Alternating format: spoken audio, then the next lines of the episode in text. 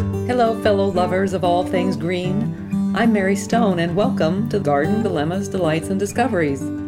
It's not only about gardens, it's about nature's inspirations, about grasping the glories of the world around us, gathering what we learn from Mother Nature, and carrying these lessons into our garden of life.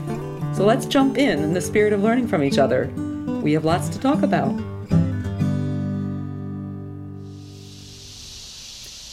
Hello, fellow listeners. Do you hear all the noise of the insects in the trees?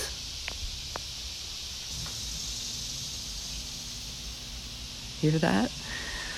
It always makes me think of the end of summer and the beginning of school in the horizon.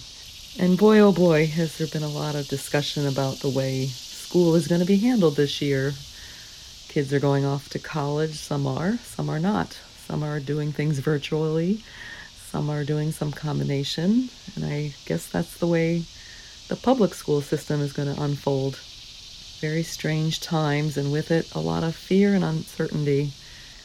Feathered into that for me personally is a shift with my dear Ellie. I know I keep you posted on her, and we did find out actually about when I was recording the last episode that um, she does have cancer. So we are in the last stages with her and uh, keeping her very comfortable um, by and large, although dogs have an amazing sense of stoic resilience that we don't really understand, do we?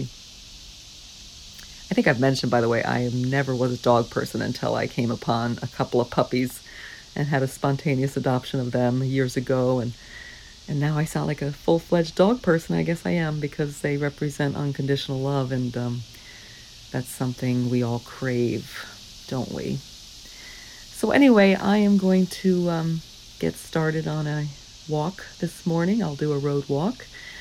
I think I will just do it myself. I certainly can't bring Ellie with me now, but uh, last time we walked together, which I really enjoyed. I hope those of you that um, listen to that podcast enjoyed it as well.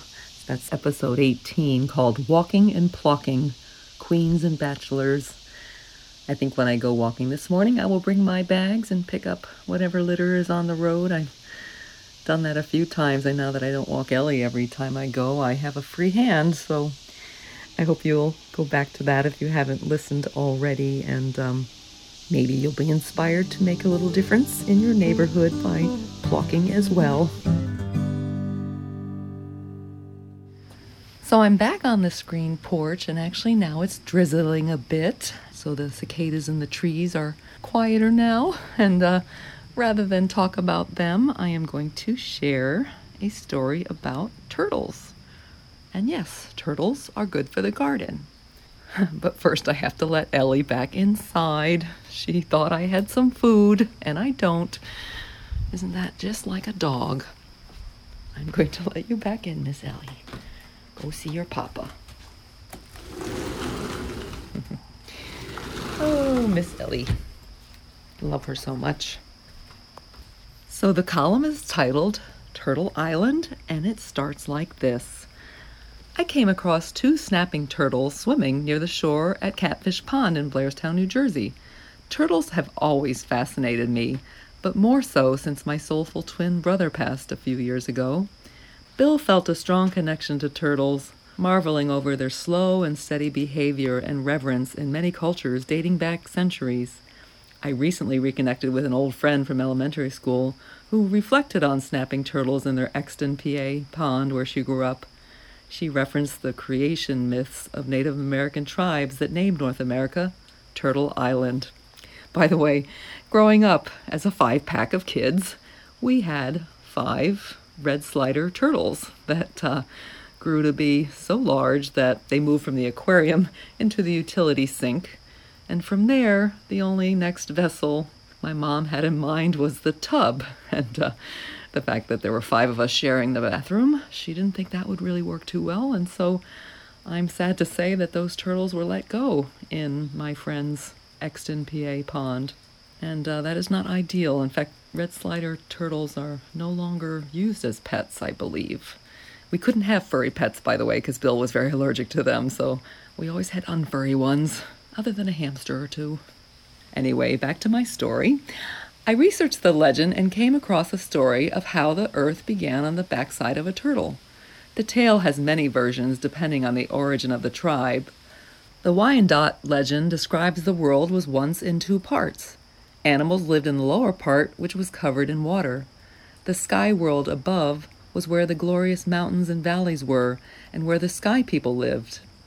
It is told a girl from the sky world fell through a crack into the world below after the ground terrifyingly rumbled. Luckily, she was caught by two swans, who took her to Big Turtle, the patriarch of the water, so to speak, who advised how to create a world for the child. He said there is soil deep below the ocean.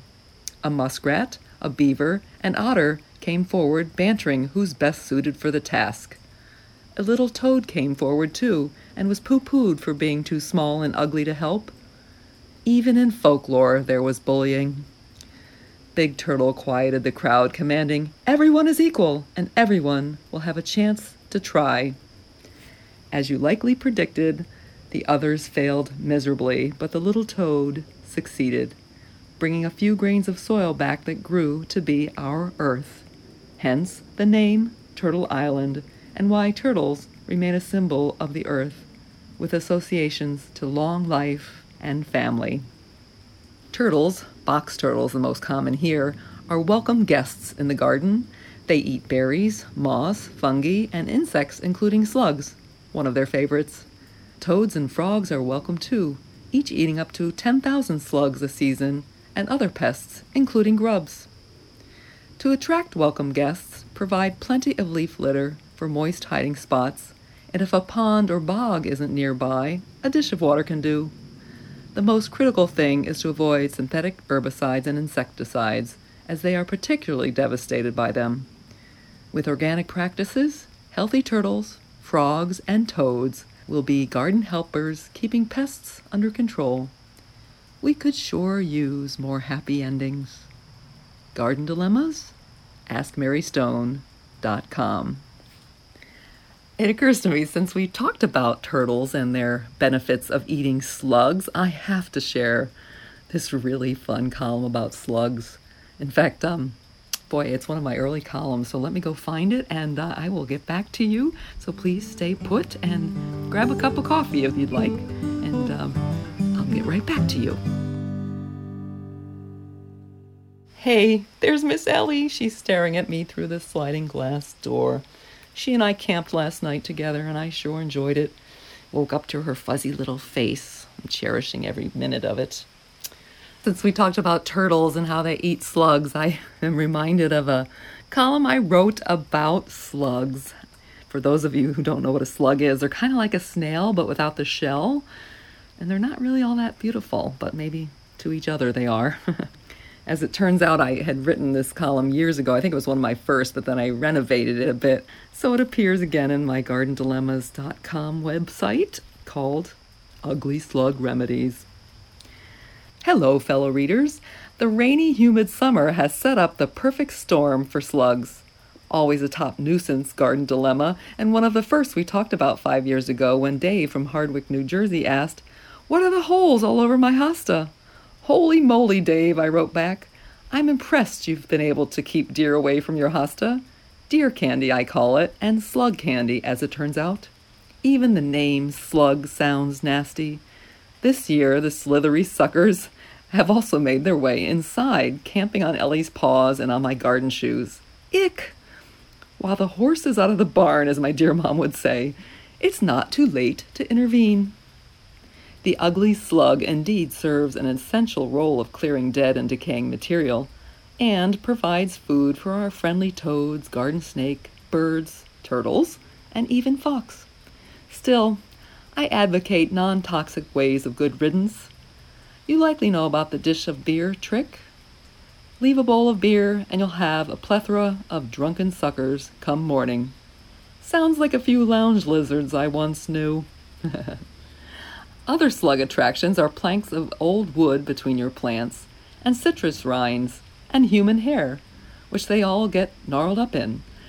I'm not sure about the strength of your stomach, but waking up to a dozen of slimy slugs that must be tossed, tossed where? it's nauseating. right up there with slug collecting after dark. I'll pass. Call me squeamish, but my preferred remedy is products with iron phosphate, which is deadly for a slug's digestion and good for your soil. Brand names like Escargot and Slug Magic wrap iron in slug attracting baits. Scatter the pellets around your plants every two weeks, and you'll have significant results without tossing bodies. Much better. I've learned of a 50 50 white vinegar to water solution sprayed on the overnight guests after they culminate on a half a grapefruit works.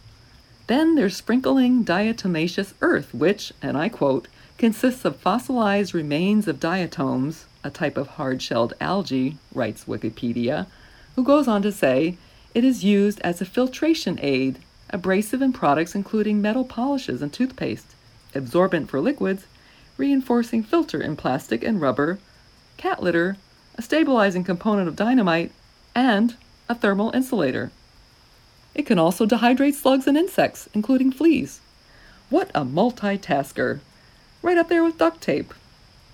I've heard planting mint, sage, lavender, hydrangea, creeping thyme, and rosemary helps deter slugs. Yucca, too! Perfect! Yucky slugs prevented by yucky yucca. I feel another column coming on. Garden Dilemmas? AskMaryStone.com. I never did write the column about yucca, and I really shouldn't call it a name such as yucky yucca because it does have a place in a tropical garden, such as in California or in Arizona. So, um, anyway, I will maybe someday write about yucky yucca, but I won't call it a bad name. Oh, by the way, would you believe there's a slug resistant plant list? Ironically, it mirrors many plants on deer resistant lists. So, could one say there's a correlation between deer and slugs? You betcha. They both chomp the heck out of our gardens. But a baby slug isn't nearly as cute as a fawn. Thanks for coming by. I hope you'll join me again. And please, if you haven't done so already, subscribe to the column and share with others so more can become part of our community. Thanks so much. Have a great day. You can follow Garden Dilemmas on Facebook or online at gardendilemmas.com and on Instagram at hashtag Mary Elaine Stone. Garden Dilemmas, Delights, and Discoveries is produced by Alex Bartling. Thanks for coming by. I look forward to chatting again from my screen porch. And always remember to embrace the unexpected in this garden of life. Have a great day.